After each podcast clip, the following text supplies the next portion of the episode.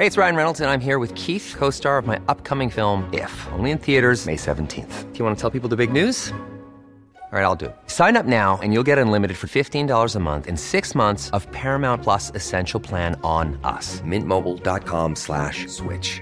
Upfront payment of $45 equivalent to $15 per month. Unlimited over 40 gigabytes per month. Face lower speeds. Videos at 480p. Active Mint customers by 531.24 get six months of Paramount Plus Essential Plan. Auto renews after six months. Offer ends May 31st, 2024. Separate Paramount Plus registration required. Terms and conditions apply if rated PG. Esto es República H, la información más importante de lo que pasa en el interior de la República, con el punto de vista objetivo, claro y dinámico de Blanca Becerril.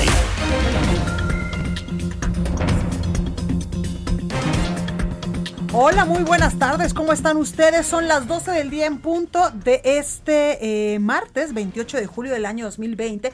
Yo soy Blanca Becerril, esto es República H y yo lo invito por supuesto a que se quede conmigo porque en los próximos minutos le voy a dar toda la información más importante generada hasta el momento para que usted por supuesto esté bien informado de lo que ha ocurrido en las últimas horas en el territorio nacional. Por supuesto que en estos momentos el tema, la nota del día es el caso de Emilio Lozoya, la primera audiencia que se celebró hoy esta mañana eh, desde eh, evidentemente una eh, pues audiencia virtual él desde el Hospital Ángeles del Pedregal en el sur de la Ciudad de México y sus pues sus abogados también y pues el juez del Consejo de la Judicatura Federal celebraban esta primera audiencia que en estos momentos está en su primer receso y ahí Emilio Lozoya evidentemente pues rechazó ser responsable del delito de lavado de dinero y de haber recibido pues una especie y una cantidad eh, pues exorbitante de dinero eh, a través de sobornos de Altos Hornos de México para pues aprobar la compra que hizo cuando él era director de Pemex de la planta chatarra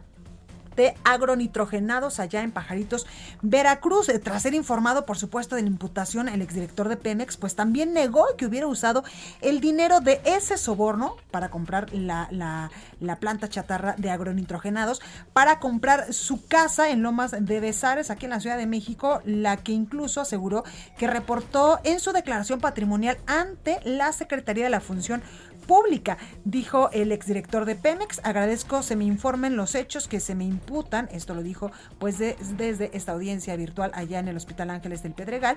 También dice mi compromiso fue renunciar al juicio de extradición para que se aclare mi situación jurídica y en el momento de la exposición de datos de prueba demostraré que no soy responsable, dice Emilio Lozoya, ni culpable tampoco de los delitos que se me imputan. Aclaró también que el inmueble al que se refiere la PGE la Fiscalía General de la República, antes PGR, fue declarado ante la función pública desde que comenzó su gestión en Pemex.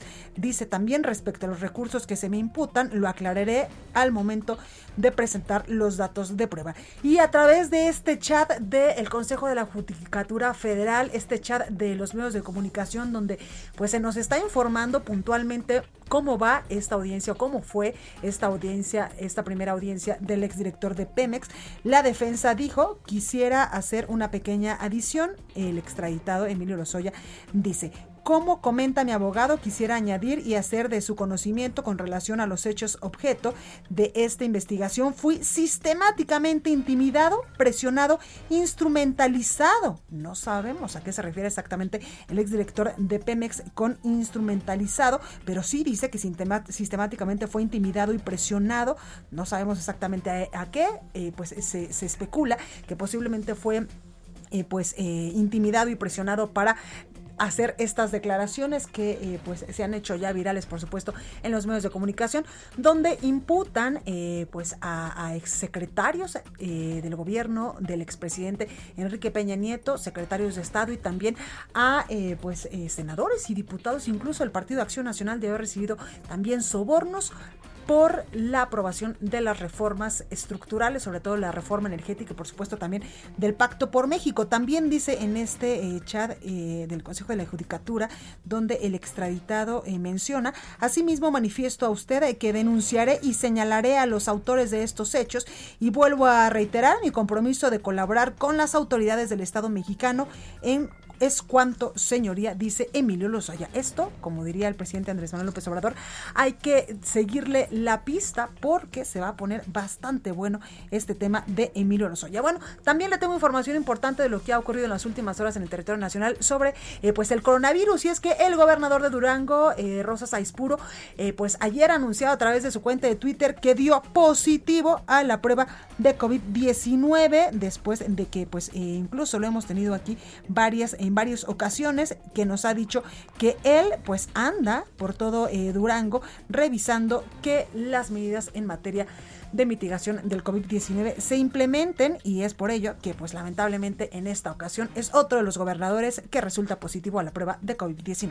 Bueno, sin más vamos a un resumen de noticias, pero antes recuerde que nos puede seguir en nuestras redes sociales, estamos en Twitter como arroba el heraldo de México, gracias mi Javi, mi Twitter personal es arroba blanca becerril, también estamos en Instagram, en Facebook y en YouTube y completamente en vivo en www.elheraldodemexico.com.mx, también aquí en la Ciudad de México nos podemos escuchar por el 98.5 de FM, en Monterrey, Nuevo León 90.1, en Guadalajara, Jalisco 100.3, en Tampico, Tamaulipas, donde lamentablemente pues hay estragos importantes por la tormenta tropical, por esta depresión tropical lejana. Allá nos escuchamos por el 92.5, también en Acapulco, Guerrero 92.1, en Villahermosa, Tabasco 106.3, en todo el Valle de México por el 540 de AM, en Tijuana, Baja California también por el 1700 de AM y del otro lado de la frontera en Brownsville y en McAllen. Vamos rápidamente a un resumen de noticias y comenzamos con la información.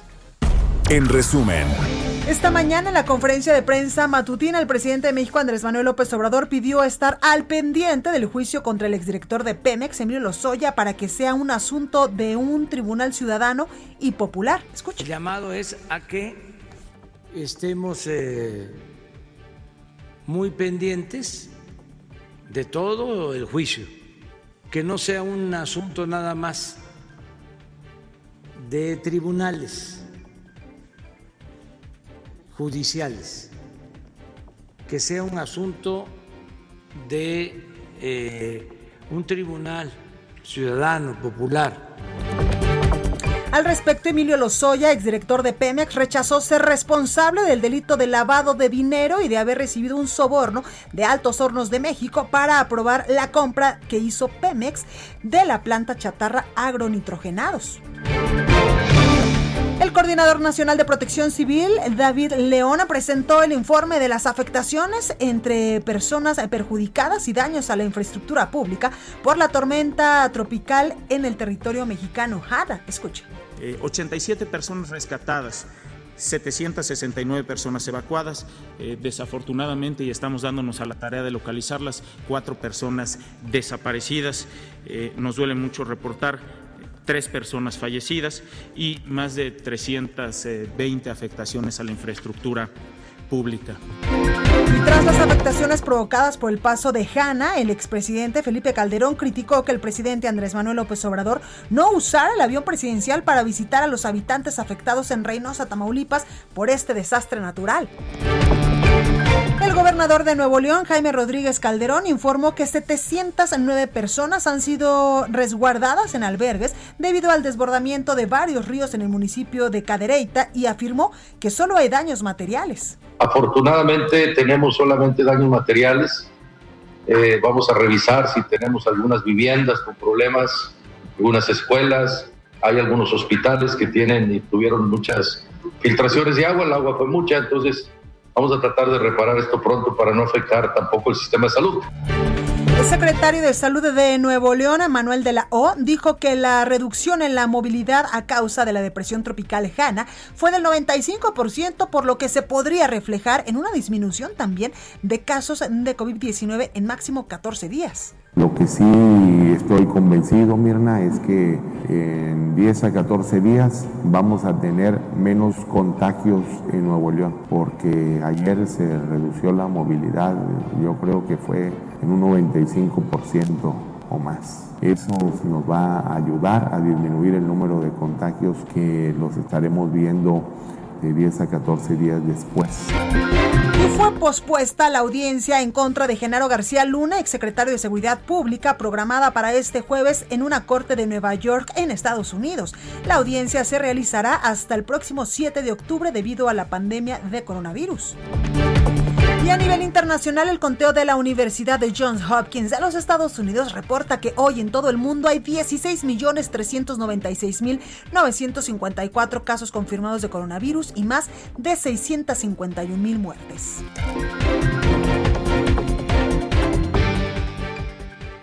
La nota del día.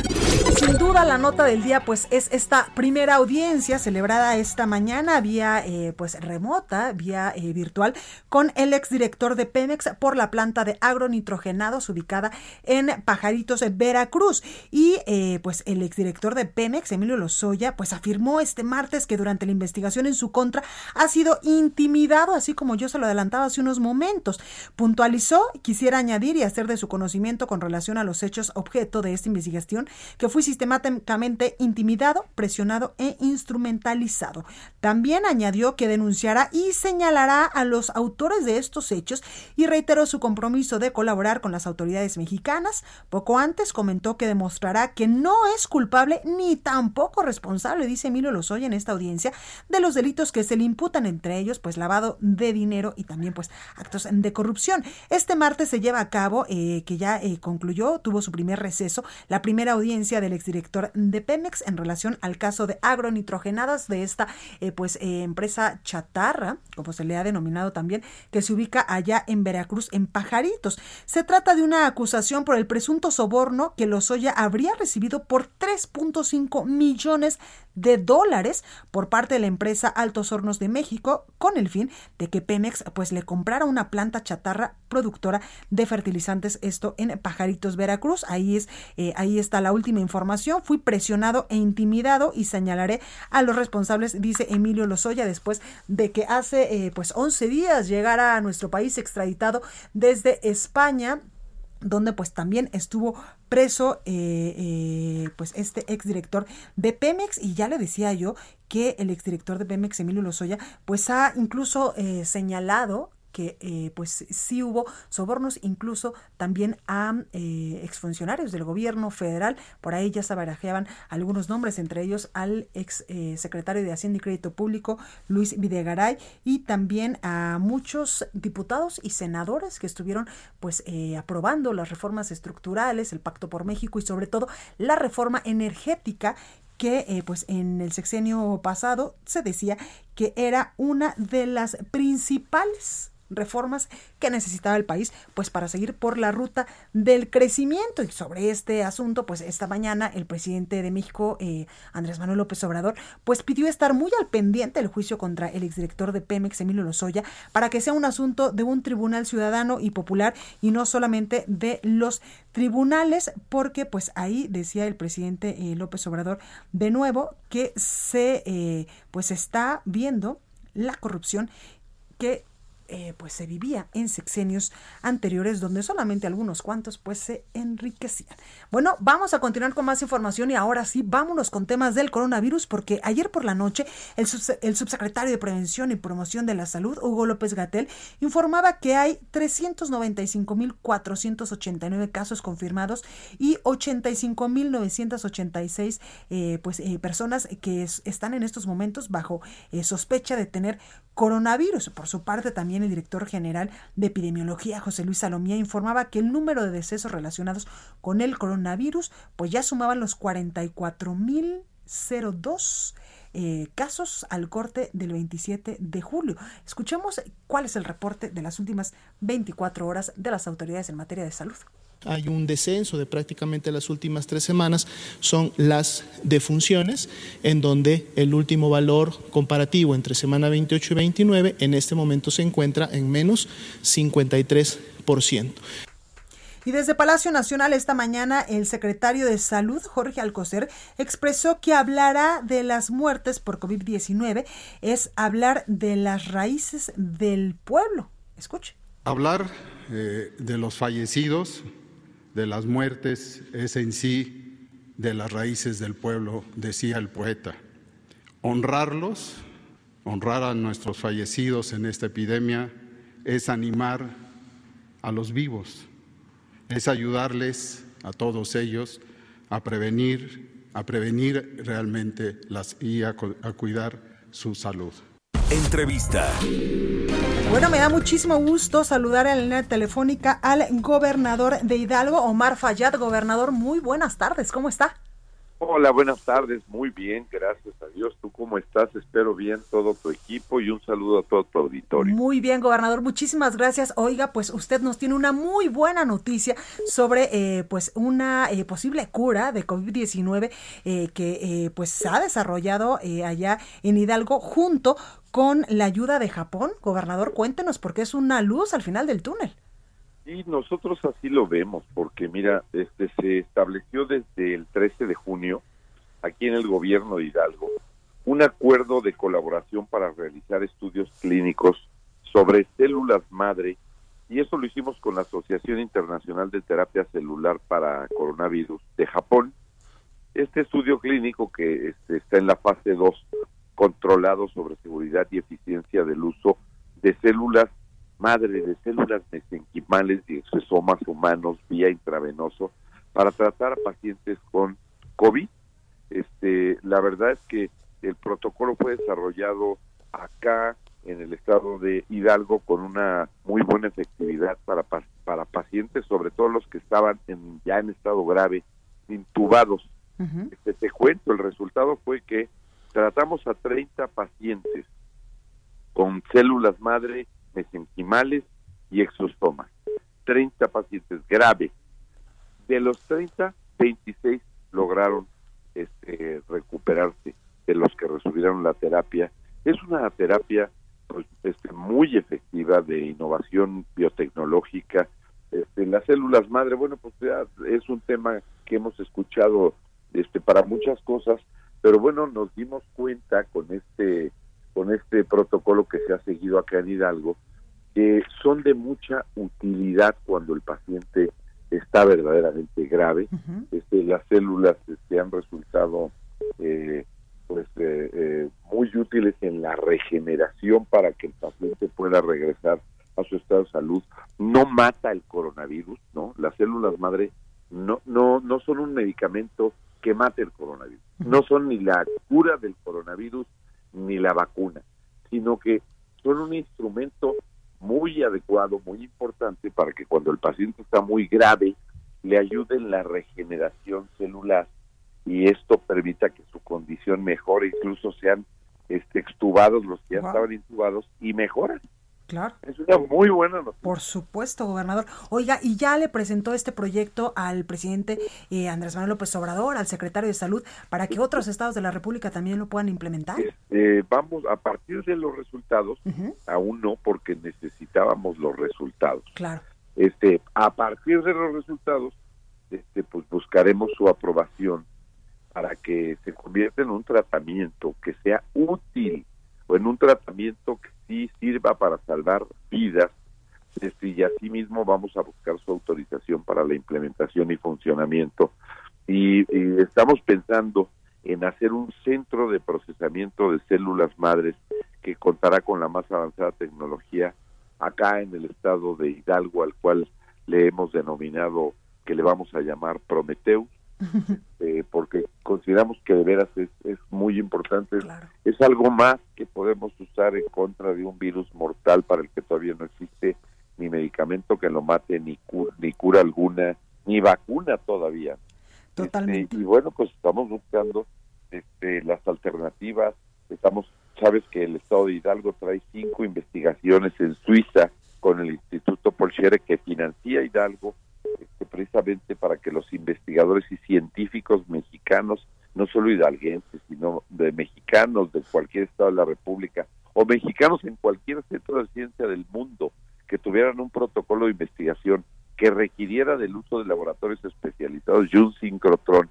Hidalgo hizo el convenio con Suiza y traemos cinco investigaciones también en proceso, esperando que también pueda dar buenos resultados porque este, creo que no debemos de olvidar que para una pandemia como esto no habrá más que la ciencia, la tecnología y la investigación lo que nos lleve a encontrar cosas Totalmente, gobernador. Y usted ha dado muestra de la voluntad política que, eh, pues, muchas eh, ocasiones, evidentemente, pues, puede salvar vida con estas, eh, pues, investigaciones que usted nos está diciendo que, pues, están realizándose en estos momentos y con lo que usted nos acaba de decir, que literal yo creo que es una muy buena noticia para todos aquellos pacientes que lamentablemente, pues, están intubados en estos momentos y que están en una situación grave por el coronavirus.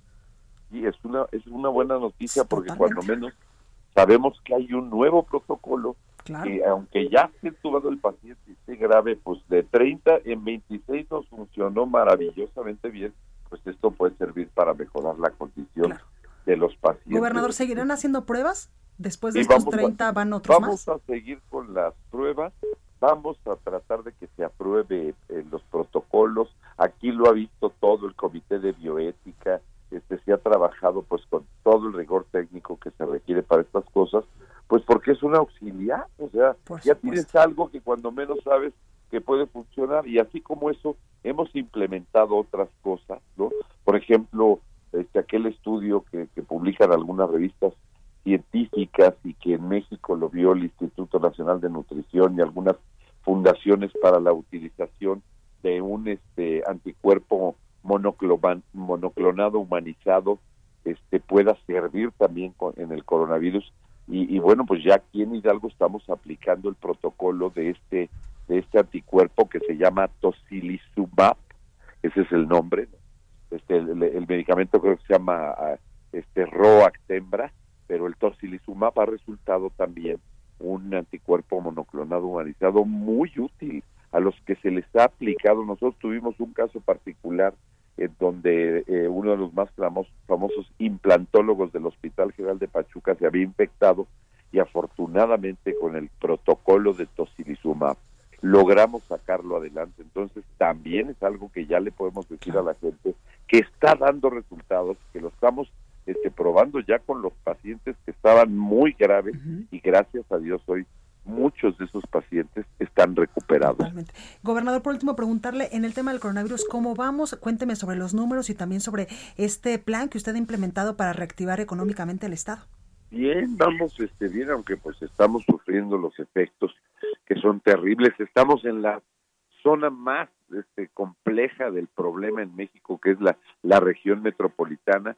Este, en, en Hidalgo ya llevamos 984 defunciones y llevamos más de seis mil casos. Este, seguimos en semáforo rojo, tratamos de tomar todas las medidas, pero sí estamos tratando de aplicar medidas muy bien pensadas, este, utilizando la ciencia y la tecnología. Aquí tenemos lavamos comunitarios donde se pone la crema Biosalud, que es una crema que tiene una nanopartícula que mata todo tipo de virus, bacterias, bacterias y esporas ya este, suplantamos el gel antibacterial porque nos dimos cuenta que la crema Biosalud pues nos daba mucho mejores resultados por mucho más tiempo y, y, el gel pues requiere altas concentraciones de alcohol a más del 95% y requieres estártelo poniendo cada tres minutos para la noche ya te destrozaste la piel. Este, entonces estamos tratando de, de, buscar en la ciencia, de buscar en la tecnología, este, de hacernos más eficientes con el conocimiento humanos si realmente queremos salir de una pandemia tan tan complicada como pues ahí lo tenemos, gobernador Omar Fayad, gobernador de Hidalgo. Muchísimas gracias por esta buena noticia y por supuesto por esta comunicación siempre con nosotros.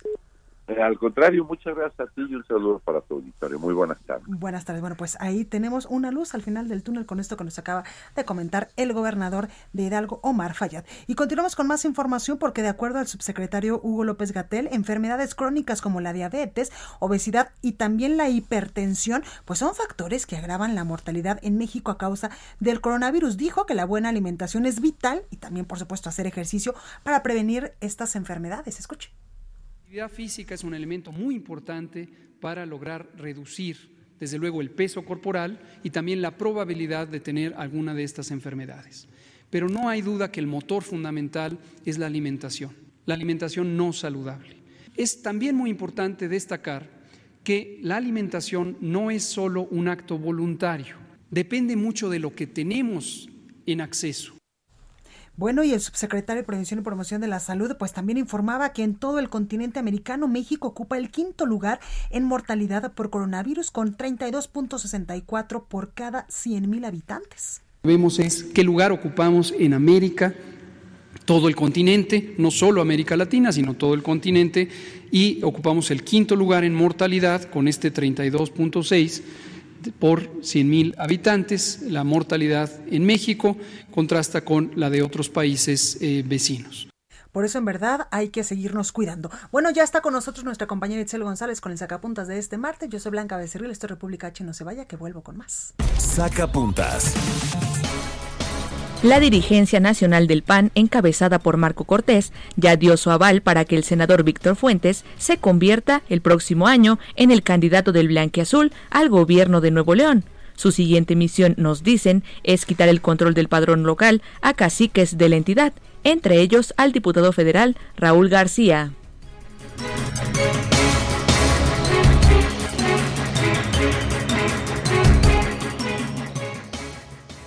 Continúa escuchando a Blanca Becerril con la información más importante de la República en República H. Regresamos. Estamos de regreso con la información más importante de la República en República H con Blanca Becerril, transmitiendo en Heraldo Radio en resumen. La Secretaría de Seguridad Pública de Michoacán informó que ayer se registró un ataque armado en contra de, comensales de un restaurante en el municipio de Cuitzeo, dejando como saldo a dos policías municipales sin vida y dos más heridos. Este lunes, Armida N., expresidenta municipal de Jalapa, Veracruz, fue vinculada a proceso por el delito de desaparición de persona después de ser señalada de participar en el secuestro de Edgar Álvarez Flores en marzo de este año. El alcalde de Emiliano Zapata, Veracruz, informó a través de redes sociales que dio positivo a coronavirus y que ya se encuentra aislado como medida preventiva. El director de epidemiología, José Luis Salomía, explicó que Colima presentó una tendencia ascendente de casos de coronavirus en las últimas dos semanas y detalló que la epidemia activa en la entidad es del 30% del total de contagiados. Adán Monroy Justo, director municipal de salud de Los Cabos, Baja California Sur, presentó la iniciativa de uso obligatorio de cubrebocas en la localidad con la finalidad de reducir el número de hospitalizaciones por coronavirus. Aclaró que no se prevé ninguna sanción para quien decida pues no cumplir con esta disposición. Bueno, y continuamos con más información y vámonos hasta Guerrero con nuestro compañero Alejandro Linares porque supera Guerrero ya los 10.000 contagios por coronavirus. Alex, ¿cómo estás? Blanca, ¿cómo estás? Te saludo con muchísimo gusto. Un saludo también a todo el auditorio. En efecto, mira, la movilidad, al igual que los contagios y defunciones por COVID-19, siguen en aumento en el estado de Guerrero. Esto lo dio a conocer el titular de la Secretaría de Salud, Carlos de la Peña Pintos, durante su informe diario. El funcionario estatal explicó que los casos positivos en la entidad ya superan los 10.000. Asimismo, el número de fallecimientos asciende a 1.345 hasta ayer, porque te tengo más adelante, Blanca, la actualización de casos. En ese sentido, la Secretaría de Salud detalló que hasta el momento en los módulos de atención para la aplicación de pruebas COVID-19 instalados en Acapulco, Chilpancingo y Cihuatanejo, se han realizado 4.463 tomas con la finalidad de detectar a tiempo los casos positivos y así poder evitar la propagación del coronavirus. Finalmente, en otro sentido, la directora de comunicación social del gobierno de Guerrero, Erika Luz, llamó a la población a evitar realizar festividades religiosas, las cuales concentran una gran cantidad de personas y esto podría ser un detonante de nuevos contagios. Y es que la gente, desafortunadamente en Guerrero, sigue sin entender las cifras hasta el momento, Blanca, si me permites compartirte la actualización de esta última conferencia de prensa que acaba de emitir las autoridades estatales, encabezadas por el gobernador Héctor Astudillo Flores, nos dicen que ya son 10.293 los casos confirmados y desafortunadamente 1.357 personas en el estado de Guerrero han perdido la vida a causa de esta enfermedad. Ya son 78 los municipios con casos positivos en el estado de Guerrero, son tres los municipios que no tienen eh, contagio y bueno, ya prácticamente ningún municipio tiene es, sin vecindad sin contagios. todo el estado de Guerrero prácticamente con excepción de tres municipios para que se alcance al 100% de contagios en la entidad. Es el reporte que tengo desde Acapulco, Blanca. Muchísimas gracias, Alex. Cuídate mucho. Gracias, igualmente, fuerte abrazo. Gracias. Y otro gobernador que lamentablemente pues ya dio positivo a la prueba de COVID-19 es el gobernador de Durango, Ignacio Mendíbil. Nos tiene toda la información. Ignacio, ¿cómo estás? ¿Qué tal? Muy buenas tardes, Blanca. Pues te saludo desde Durango y efectivamente en las redes sociales el gobernador de Durango ayer por la noche confirmaba que salió positivo en lo que es la, eh, la prueba del COVID. Y esto, bueno, pues es eh, el segundo en el gabinete de este gobierno del estado de Durango quien sale positivo, ya que el secretario de Bienestar hace cuatro días, Jaime Rivas Loaiza, dio positivo. Hoy se da a conocer también que un regidor eh, del ayuntamiento de la capital, Londres, este Botello, también da positivo. En rueda de prensa hace unos minutos, el alcalde capitalino Jorge Salum del Palacio, habla de que será el jueves cuando una vez más todo el gabinete municipal se hará la prueba de coronavirus y a las personas que estuvieron en contacto con el gobernador, ya que hubo varios eventos en diferentes municipios de esta entidad, pues estarán en observación y después eh, pasarán a, aplicarles el examen correspondiente para saber si son este, portadores asintomáticos o si tienen el COVID. La situación se ha tornado difícil, se han suspendido todas las agendas de visita y de apoyo por parte de autoridades y solamente las brigadas de asistencia las que están llevando en estos momentos pues eh, despensas, eh, material eh, de construcción porque el, las lluvias intensas del huracán Hanan ha afectado pues al menos aquí en la ciudad capital a 40 colonias y no menos de 12 municipios han sido también impactados fuertemente por este temporal que estamos viviendo en las últimas 24 horas. Así las cosas con el coronavirus aquí en Durango. Muchísimas gracias, Ignacio. Bueno, pues vámonos ahora hasta Guadalajara, Jalisco, con nuestra compañera Mayeli Mariscal, que nos tiene pues el reporte completo de cómo eh, pues se está comportando el coronavirus allá en Jalisco. Y es que 12 legisladores pues ya dieron positivo a COVID-19. Mayeli, ¿cómo estás? Hola, ¿qué tal Blanca? Muy buen día, buen día también a todo el auditorio. Así es, pues ya son 12 los legisladores de distintas fracciones que han dado eh, positivo y es que se comenzaron a realizar estas pruebas tanto al personal administrativo también como asesores, luego de que eh, algunos legisladores eh, en un principio de, bueno, Movimiento Ciudadano, Héctor Pizano Ramos fue de los primeros, así como Adenauer González Fierros del Partido Acción Nacional fueron de los que primero dieron positivo, comenzaron también algunas personas de orden administrativo y eh, se decide pues prácticamente realizar las pruebas a todos los empleados, incluyendo los legisladores, y efectivamente son hasta estos momentos 12 eh, los que han dado positivos. El día de ayer, pues en las redes sociales, algunos estuvieron confirmando este resultado y es que hasta ahora prácticamente de todas las fracciones, incluso eh, pues ya se suma también de Morena la coordinadora Erika Pérez García, Bruno Blancas, de la coordinadora también del Partido Revolucionario Institucional, Mariana Fernández Ramírez, eh, Enrique Velázquez del Partido de la Revolución Democrática, así como también eh, Javier Romo Mendoza, Mirza Flores, Priscila Franco, eh, Ricardo Rodríguez Jiménez, Ana Lidia eh, Sandoval de Movimiento Ciudadano, son algunos de los legisladores que ya tienen pues este diagnóstico positivo. por lo pronto también ya la mesa de coordinación pues comentó que se va a estar trabajando mediante guardias y eh, hasta el 7 de agosto es la fecha que ellos proponen y sobre todo todas las comisiones se estarían realizando de manera eh, distante, es decir, a través de redes sociales. El día de hoy pues ya eh, se realizaron también algunas comisiones y se han venido realizando, de hecho, ya desde hace tiempo también a través de estos medios, en donde incluso han sido transmitidas a través del canal del Congreso. Eh, pues esta es la información, Blanca. Comentarte que el día de ayer se suman lamentablemente 18 decesos, lo cual coloca la entidad ya con 1.429 eh, casos eh, fatales pues por el coronavirus y se suman también 578 casos positivos ya confirmados, con lo cual la cifra asciende a 27.111 casos el acumulado que tiene la entidad, Blanca. Pues ahí lo tenemos, Mayeli. Muchísimas gracias por este reporte. Claro que sí, hasta luego, buen día.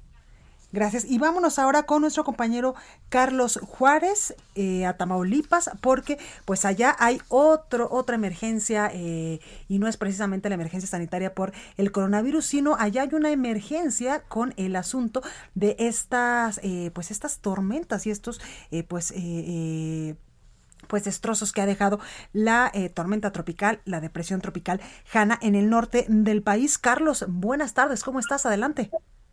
Hola, ¿qué tal, Blanquita? Un gusto saludarte a ti y a todo tu auditorio. Efectivamente, aunque el río Bravo tuvo algunos escurrimientos en las zonas eh, de la aduana y el puente internacional Hidalgo Reynosa, actualmente se reportó que se encuentra en un máximo nivel, aunque hay ventanas, así se le dice, por donde pudiera salirse el agua. Esto lo comentó el representante de la Comisión Internacional de Límites y Aguas en la frontera, David Negrete Arroyos, quien manifestó que eh, el río Bravo pues se encuentra en su máxima capacidad y que incluso tiene una, una fluidez de hasta 700 metros cúbicos por segundo. Detalló que se prevé que el día de mañana pueda ir disminuyendo su, su nivel. Incluso se realizaron varias acciones preventivas para evitar que el agua llegara hasta 15 colonias en donde habita un gran número de familias. Cabe señalar, Blanquita, que eh, actualmente pues se reportan que hay 96 personas todavía en refugios temporales, aunque en Reynosa se estima que 50 mil personas sufren de los daños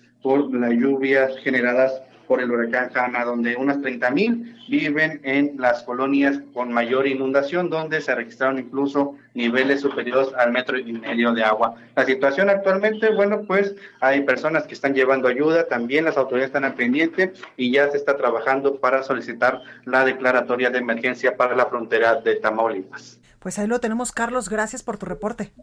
Muy buenas tardes, pendiente con la información. Y precisamente hace aproximadamente eh, dos horas, el gobernador de Tamaulipas, Francisco García Cabeza de Vaca, mencionó a través de su cuenta de Twitter que continúan las acciones de limpieza y desinfección en todas las áreas del Hospital Materno Infantil de Reynosa y en Tamaulipas. Agradezco a todo el personal que trabaja arduamente para restablecer su funcionamiento, el cual para hospitalización se prevé se active esta misma noche, dice el gobernador de Tamaulipas. Y es que ayer incluso nuestro compañero Carlos Carlos Juárez, nos decía que uno de los establecimientos pues más afectados con estas eh, lluvias torrenciales dejadas por Hanna era precisamente este, el Hospital Materno Infantil de Reynosa. Por ello es que pues el gobernador acaba de emitir este mensaje eh, en relación a que ya eh, continúan las acciones de limpieza y desinfección en todas las áreas de este hospital.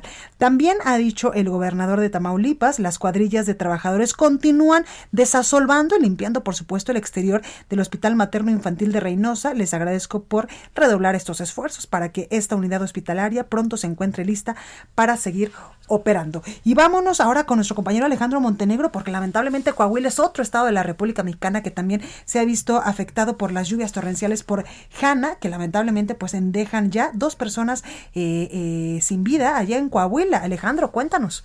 ¿Qué tal? ¿Cómo estás, Blanca? Muy buenas tardes. saludo con gusto desde Coahuila. Así es, para comentar este tema de las lluvias que eh, pues cayeron en Coahuila el pasado domingo. Durante todo el domingo se registraron lluvias en Coahuila, específicamente en la región sureste del estado y en el municipio de Saltillo fueron los más afectados por estas lluvias. Inicialmente se había comentado ese día que había tres personas desaparecidas a raíz de esta de esta contingencia.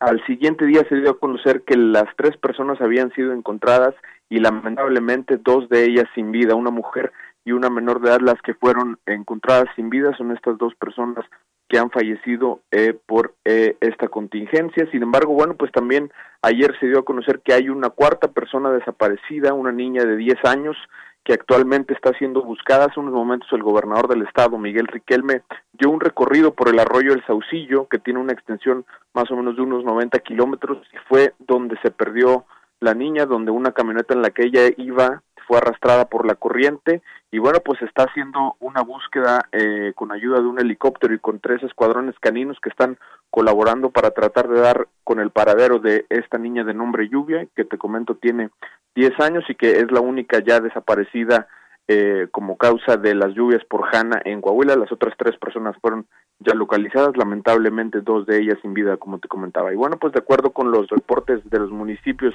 y de la Subsecretaría de Protección Civil del Estado, pues las lluvias dejaron eh, 268 casas inundadas en la región sureste del estado, así como 45 personas que fueron evacuadas de sus domicilios, además de otras 17 que requirieron ser trasladadas a algún albergue porque bueno pues muchas de las casas eh, pues quedaron eh, con muchos daños materiales en, en, las viviendas y por lo tanto bueno pues tuvieron que ser evacuadas todas todas estas personas es el reporte desde Coahuila muchas gracias Alejandro muy buenas tardes Buenas tardes. Y vámonos a Nayarit porque se desborda el río Zacualpan en Nayarit y arrastra e incluso ganado. Karina eh, Cancino nos tiene los detalles. Cari, ¿cómo estás?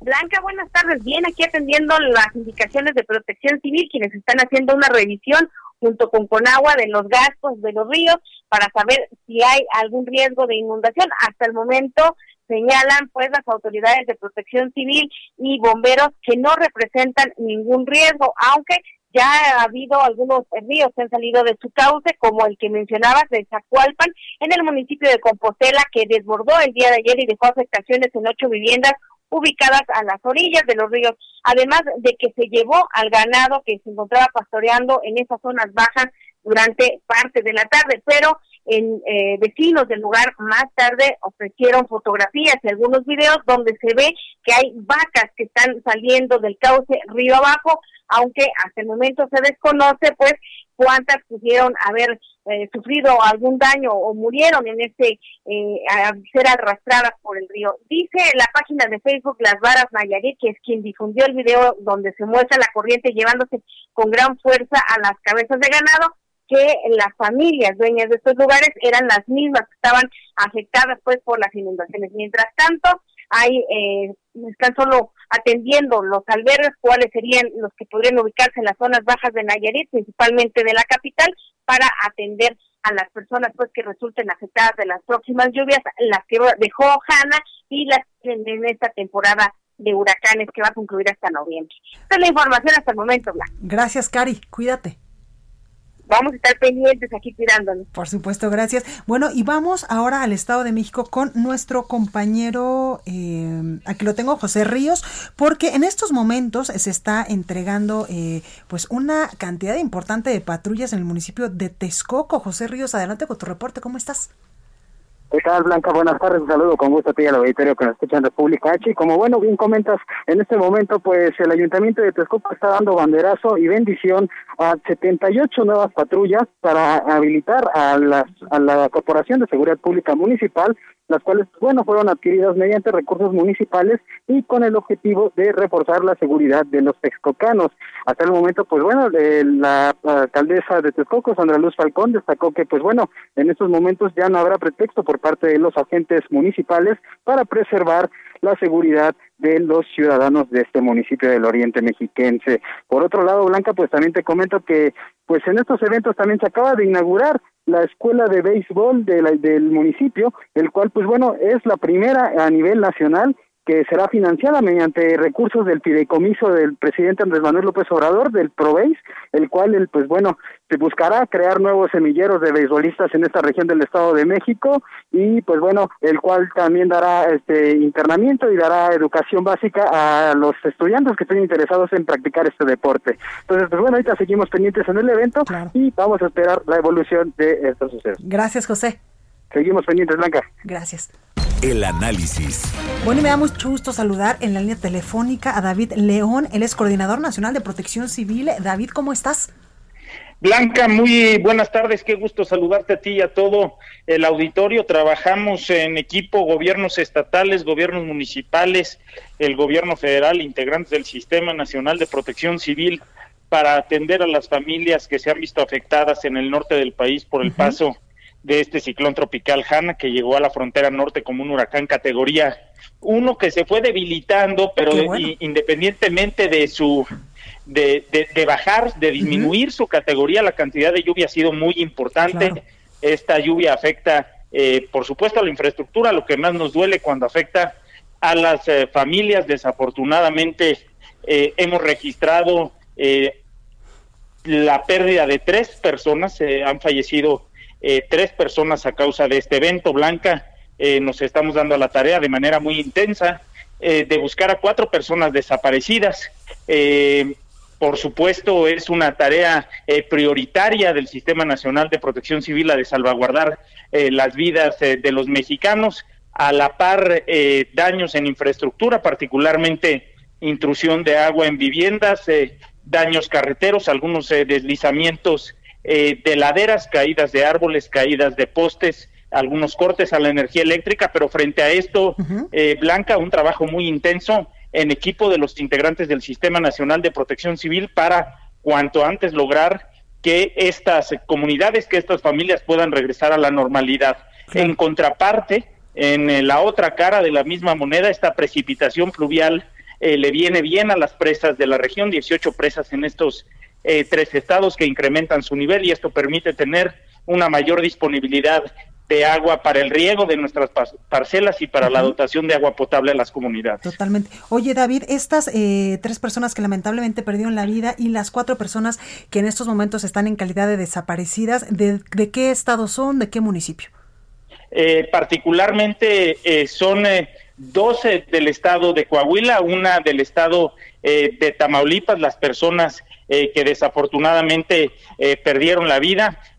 las tres son mujeres y debo decir, si me lo permites, la, la, regla, la, la medida por excelencia es que antes de la lluvia es muy importante resguardarnos. Durante la lluvia lo más importante es eh, no transitar, no exponernos a la corriente de los ríos, eh, no exponernos a la tormenta y después de la lluvia regresar con mucho cuidado a casa. En este evento Blanca, en el que, repito, eh, perdieron la vida estas tres personas, tuvimos 87 rescates en el último corte.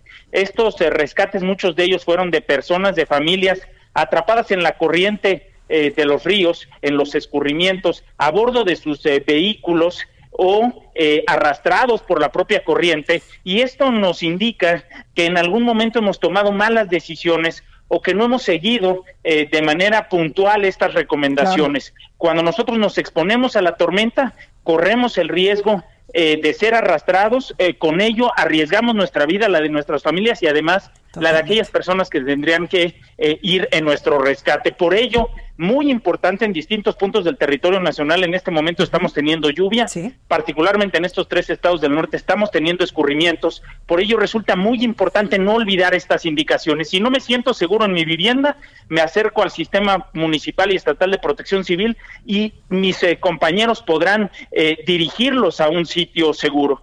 Y durante la lluvia jamás jamás transitar, jamás cruzar el, cauce de un río. Oye, David, en las próximas horas, ¿cuál será el pronóstico, por ejemplo, de esta eh, tormenta de Hanna? Porque pues hemos visto, y tú ya lo has eh, mencionado, se está sintiendo en muchos estados del país, evidentemente con mayor, mayor fuerza en el norte, en estos estados de eh, Tamaulipas, Nuevo León y Coahuila, pero también incluso en Nayarit y en, y en pues estados del centro del país también estamos teniendo estas afectaciones por Hanna.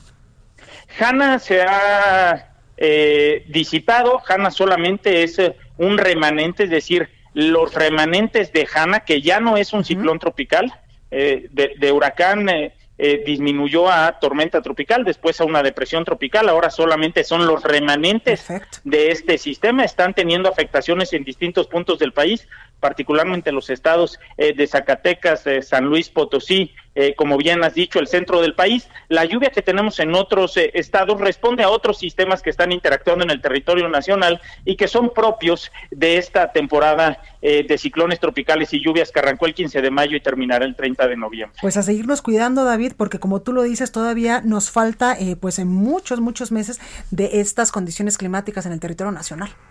Es eh, correcto, eh, la temporada eh, no es que apenas comienza, comenzó en mayo, se han presentado 12 sistemas, pero el pronóstico es de entre 30 y 37, así que nos queda todavía tiempo en la temporada y lo más importante, como ya lo has dicho, prevenir, cuidarnos y estar muy atentos de los avisos de la autoridad y del Servicio Meteorológico Nacional. Pues ahí lo tenemos, David León, Coordinador Nacional de Protección Civil, como siempre, muchas gracias por esta comunicación. El agradecido soy yo, Blanca, que tengan todos excelente tarde. Gracias. Bueno, pues a seguirnos cuidando por el asunto de estas, eh, pues de estos eh, remanentes de Hanna y por supuesto también con el tema del coronavirus, que por cierto, trabajadores de salud en Chiapas se manifiestan para demandar la libertad del médico Gerardo Vicente Grajales, detenido por la Fiscalía General de Justicia del Estado tras la muerte el 7 de julio por COVID-19 del presidente del partido político estatal Mover a Chiapas y exdiputado local Miguel Arturo Ramírez en la plaza central de la capital. En estos momentos, el abogado Jorge Sánchez Flores, presidente de la Comisión Internacional de Derechos Humanos, se suma a la lucha de los trabajadores de la salud para demandar la libertad del médico preso y el abasto de insumos, por supuesto, en todas las unidades médicas para el mejor combate al eh, coronavirus. A su vez, la representante del Colegio de Pediatría, Etzele Gutiérrez, expresó que están consternados por la detención del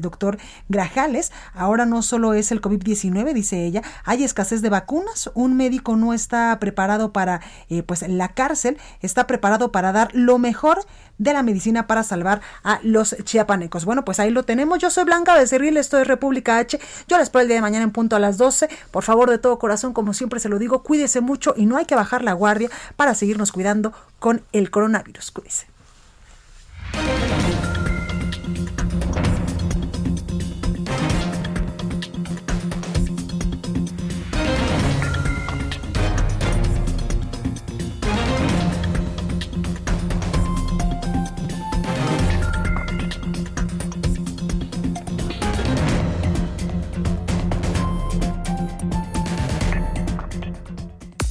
Esto fue República H, la información más importante de lo que pasa en el interior de la República, con el punto de vista objetivo, claro y dinámico de Blanca Becerril. Continúa escuchando Heraldo Radio, donde la H suena y ahora también se escucha. Una estación de Heraldo Media Group.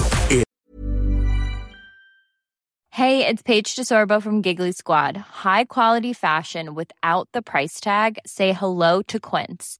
I'm snagging high-end essentials like cozy cashmere sweaters, sleek leather jackets, fine jewelry, and so much more. With Quince being 50 to 80% less than similar brands. And they partner with factories that prioritize safe, ethical, and responsible manufacturing. I love that. Luxury quality within reach. Go to quince.com slash style to get free shipping and 365 day returns on your next order.